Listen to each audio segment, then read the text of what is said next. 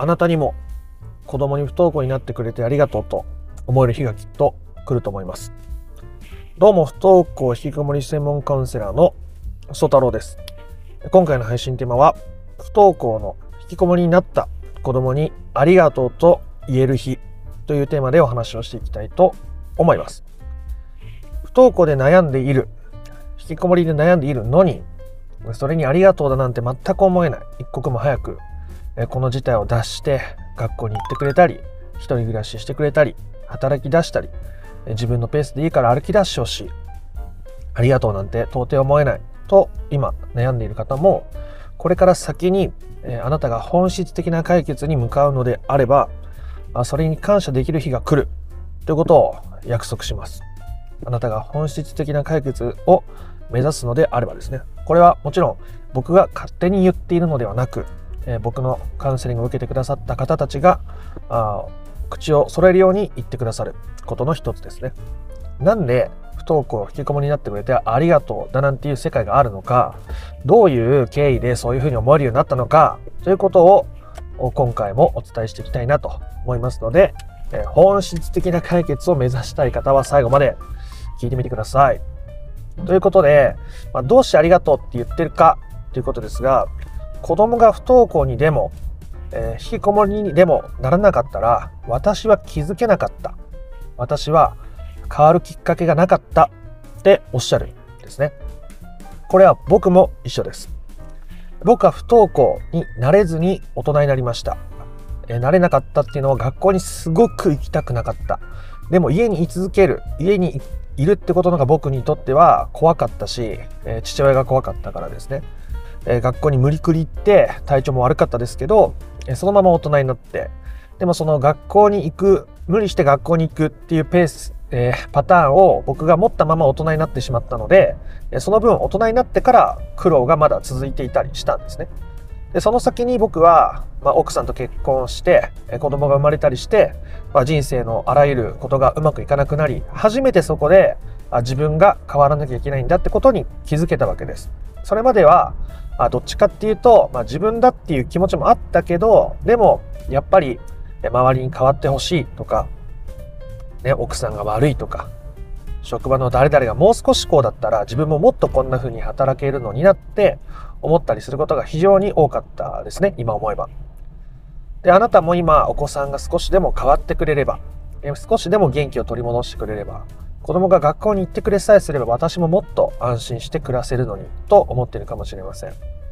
でももし仮に子供が学校に行ったとしても本質的な部分あなたが今まで持ってきたパターン価値観というものを子供が学校に行ったからといってなくなるわけじゃないんですね。それは今たまたま表面化してるだけであってもしあなたのお子さんが学校に行ったとしてもそれはあなたの中に残り続けるものになるわけです。であなたが本質的な解決を目指すってことはその自分を苦しめていたこう価値観とか物の見方っていうパターンをこう手放していくそして自分にとってより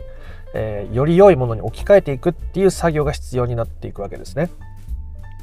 そうすると自分自身あなた自身もすごく気持ちがフラットで子供と接するようなことができたり子供のことを受け入れたり自分のことを受け入れたりすることができるようになっていくわけです。で初めて気づけるわけです。人間って本当に痛みを伴った時に変われるものですね。大きな挫折があったからこそ人は自分が変わろうと思えるわけです僕もそうですねなので多くのクライアントさんが今まで自分の価値観はこうあるべきだこうせねばならない家の家事は頑張るべきだ。子供を学科に学校に行かせなければいけない。といういろんなルールとかしがらみを自分に課していて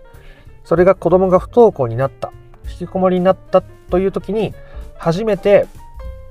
この苦しさの限界が来たと。今までなんとかだましだましやっていたものに、えー、もう、うん、ごまかしが効かなくなって、えー、自分が変わるしかない。というふうに変わっていく方が多いんですね。だからこそ子供が不登校引きこもりになってくれたおかげで私は自分が変わる機会をもらったと。不登校引きこもりになってくれたことは自分にとってはギフトだったと。贈り物だったとおっしゃるわけですね。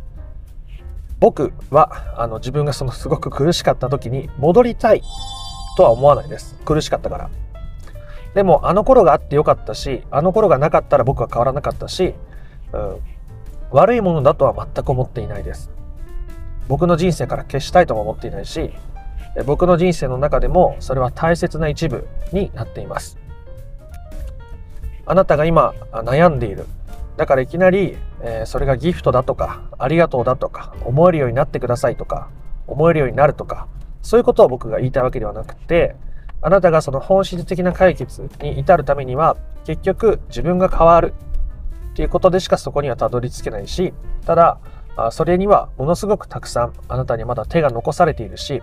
そしてその先には子供が不登校引きこもりになってくれたからこそ良かったと思えるような世界が待っているってことを知ってほしかったから今回このような動画を撮っています。子供が不登校引きこもりになってくれたから私は初めて自分が今まで我慢をして周りの顔色を伺って自分に無理をして生きてきた。そしてその限界が来たと初めて気づけた。子供は家でのんびりダラダラ YouTube ばかり見てオンラインゲームをやって時には暴言を吐き学校に行く素振りも見せなければ何のために生きてるんだろうこの子は将来どうするんだろうと思って生きてきたけどというふうに見えてきていたけど実はそれは私が表現できなかった私自身だったんだ。私は子供のようにダラダラすることを子供から学び子供のように自分の興味関心に惹かれたものに、え周りの世間の常識とかにとらわれずに飛び込むことを学んだし私は子供のように自分を責めたりダメなんだって思う自分のことを子供を通して受け入れられるようになったと。子供を受け入れるということはすなわち自分を受け入れることに他ならなかったし自分を受け入れることによって他ならぬ子供を受け入れることになっていたのだ。ということに気づいていくわけです。そしてこのお子さんとの間に起こるこうした問題というのは人生の極めて深い部分に影響を持っています。なぜなら僕たちというのは親とか子供の頃に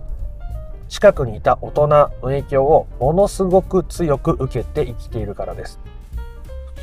それがおじいちゃんおばあちゃんのこともあればあおじさんおばさんに引き取られて育っていたというのであればそうかもしれないし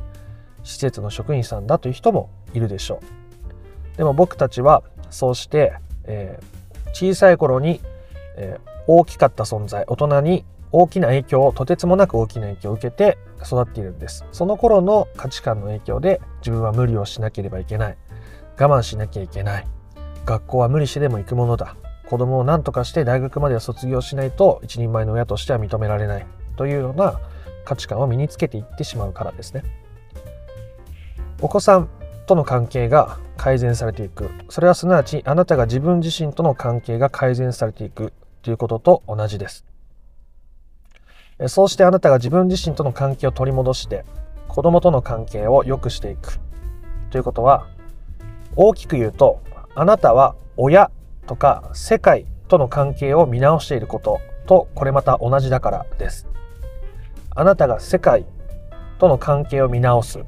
ということは子供以外の友達旦那さんとのこと親とのこと学校の先生とかママ友とか職場の同僚とかとの関係も勝手に見直すことになってしまうわけです。親子という極めて深い結びつきがあるものを見直すということはそれだけに大きなものを同時に伴っているからですね。そこであなたが大きく変わっていった先に得るものというのはとてつもなく僕は価値が高いものだと思います。一生使えるものだと思います。あなたの一生に影響をもたらすものだと思います。そしてそうした声をたくさん日頃いただきます。それだけの恩恵を受け受けるあなたが本質的な解決に至る時には極めて大きな恩恵を受ける旦那さんとの改善が関係が改善されていった一旦は絶縁状態になった親とまた旅行に行って楽しく話ができるようになった。自分の時間を大切にしてたくさんの人と関わるのは苦手だけども自分のゆっくりとした時間をとても味わって過ごせるようになった。周りの顔色を伺わずにえー、気分よく外出したり子供のことも気にならずに日々を過ごせるようになった。そうしたことをたくさん声としていただきます。僕たちとしてというのは日に日に年を取っていくものですしその時々によって感じることとか課題になることも変わっていきますよね。例えば今中学生のお子さんがいらっしゃった時にじゃあ高校行く時の受験はどうするんだろう。じゃあ大学は就職する時は一人暮らしするのにといったいろんな不安が出てくることもあると思います。大切な人を亡くすこともこれから生きていればあるでしょう。そうした時にも本質的な解決に向かう時に得る。自分を受け入れる。ということや相手を受け入れる。ということ。自分が相手のために生きている。のではなくて自分のためにまず生きている。ということ。そしてそれは相手も変わらないこと。相手も自分のために生きているのではないし自分の期待に応えるために生きているわけではない。ということを、えー、理解して受け入れていくこと。自分にとっての大切なもの。自分がどうありたいかを大切にしていくことによって世界が大きく変わっていくこと。これらはお子さんとの関係という極めて人間の心の深い部分にアプローチすることになるのでこれからのあなたの人生のあらゆることに前向きな影響を及ぼすし何度でも繰り返して使えるものになっているからです。そうしたものそうした恩恵を受けること。子供が不登校引きこもりになって初めてそれらを知り学び深め自分の人生が豊かで明るく子供との関係もより良く自分にとっての大切な在り方を自分の中に育てていくことができたと。子供のおかげ不登校のおかげ引きこもりになってくれたおかげ。もちろんその時々であなたが苦しんだり子供のことを苦しめてしまったりする場面があるかもしれません。でもそれもあなたが自分なりに大切にしてきたことが起こしたことですね。あなたが悪いわけでもありません。なのでそんな中で自分のことを許しながらあなたが本質的な解決に進むにつれて子供に対しての感謝の気持ちが今よりきっと大きくなるはずです。それそのものが本質的な解決に近づいている証拠ですし本質的な解決を後押しする力になっていきます。今はまだあそうした状態じゃない苦しいと思っている方もですねえー、僕の他の動画とか不登校引きこもりを本質的に解決していくという取り組みの中できっとそのような日がやってくると思います。そしてそれが日に日に大きくなっていくことを感じる時が来ると思います。あなたが不登校引きこもりの問題を本質的に解決してお子さんにもそして苦しんでいた自分にもありがとうと言える日が来ることを信じていますし応援していますということで今日はここまでにしたいと思いますあなたの不登校引きこもりの問題が本質的な解決に至ることを心から願っております。不登校引きこもりの解決法について順序立てて知りたいよという方はですね、説明欄の URL から公式 LINE に登録することができます。そちらで不登校引きこもり解決のための三種の神器という動画セミナーを無料でプレゼントしておりますので、よかったら受け取ってみてください。チャンネル登録もよかったらしてみてください。ではまた別の配信でもお会いしましょう。ありがとうございました。ソ太郎でした。